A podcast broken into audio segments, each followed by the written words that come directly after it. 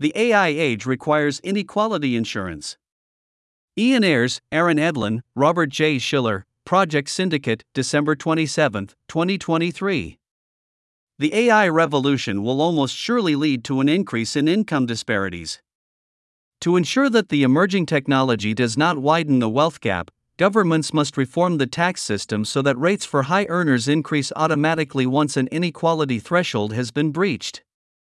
European Union lawmakers recently reached a provisional agreement on a landmark regulation to mitigate the risks that artificial intelligence poses to humanity, and other countries seem ready to follow the EU's lead. But this regulation does not address one of the greatest disasters AI may bring the prospect of mass unemployment and sharply increased income inequality. Regulation cannot eliminate these risks without precluding the world from enjoying AI's potential benefits, namely dramatic increases in productivity and enormous wealth creation. That is why policymakers must also enact policies to compensate citizens if these disasters occur. Let us be clear we are not opposed to regulating AI. But just as we take a two pronged approach to protect flood vulnerable homes, building sea walls and providing flood insurance, so, too, must governments offer inequality insurance to ensure that AI does not widen the wealth gap. While future administrations could conceivably change the terms of such a program, cutting back on widely experienced benefits would be politically difficult. The writing is already on the wall. This year, Hollywood actors joined screenwriters in the first industry wide strike in more than six decades, with safeguards against generative AI being one of their main demands. But AI will revolutionize the future of work for all types of professionals, from doctors and lawyers to taxi drivers and checkout clerks, and the subsequent increases in total output will not be shared equally.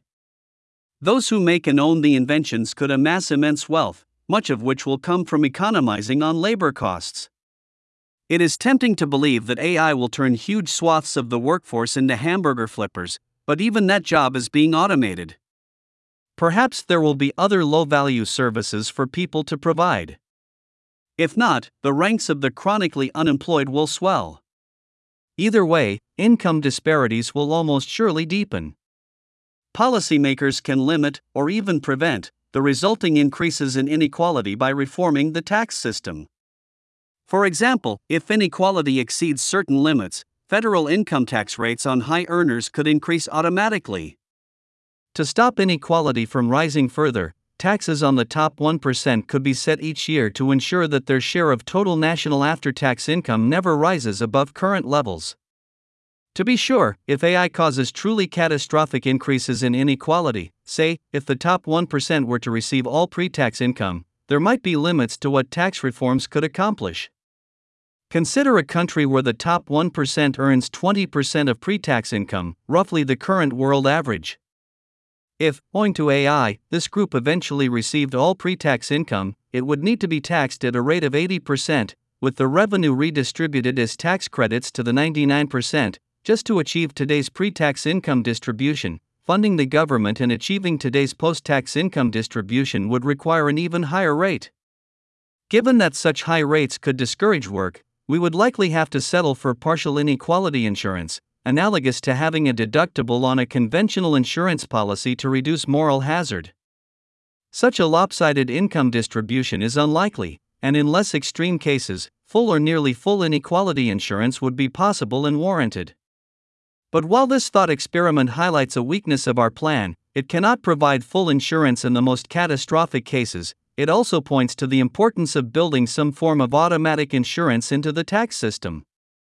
After all, most people would agree that if economic inequality does spike, the 1% should be taxed at a substantially higher rate than they are today. To deal with the massive unemployment that AI may bring, many, from Juliet Rhys-Williams in 1943 to U.S. presidential candidate Andrew Yang in 2018, have proposed a guaranteed minimum basic income for everyone, regardless of what they do. Other economists, such as the Nobel laureate Edmund Phelps, have instead suggested subsidizing wages by expanding the negative income tax for low income families or by adjusting corporate tax deductions. Either way, these plans require funding, and building inequality insurance into the tax system could be a long term adjustment. Even though our proposal does not cap the amount of money people can earn or save, we are under no illusions that establishing inequality insurance will be politically easy. But too much is at stake not to try. As U.S. Supreme Court Justice Louis Brandeis put it, we can have democracy or great wealth concentrated in the hands of the few, but not both. Two aspects of our proposal make it more politically feasible than a traditional tax. First, the cap on inequality can be set above current levels, meaning that it would not be triggered immediately. Psychologists have shown that people are more idealistic when deciding about the distant future rather than the present. Because voters don't know their future income bracket, they are likely to decide in favor of inequality insurance based on abstract moral principles. Second, if the insurance is triggered, the beneficiary class would be much greater in number than the top earners paying the higher marginal rate. In fact, the transfer of wealth from the 1% should go to the bottom half of earners, although it could conceivably be shared with higher earners to garner their support. Once the insurance kicks in, the legislation could eventually lower taxes for most workers. Explicitly defining tax rates to provide insurance against extreme inequality was a good idea when one of us first proposed it two decades ago. But it is a much better idea today. To reap AI's benefits, we must prepare for a potentially catastrophic increase in disparities of wealth and income. Ian Ayres is professor of law and management at Yale University. Aaron Edlin is professor of economics and law at the University of California, Berkeley. Robert J. Shiller, a 2013 Nobel laureate in economics, is professor of economics at Yale University and co creator of the Case Shiller Index of U.S. house prices. He is the author of Irrational Exuberance Fishing for Fools The Economics of Manipulation and Deception, with George Akerlof, and Narrative Economics How Stories Go Viral and Drive Major Economic Events.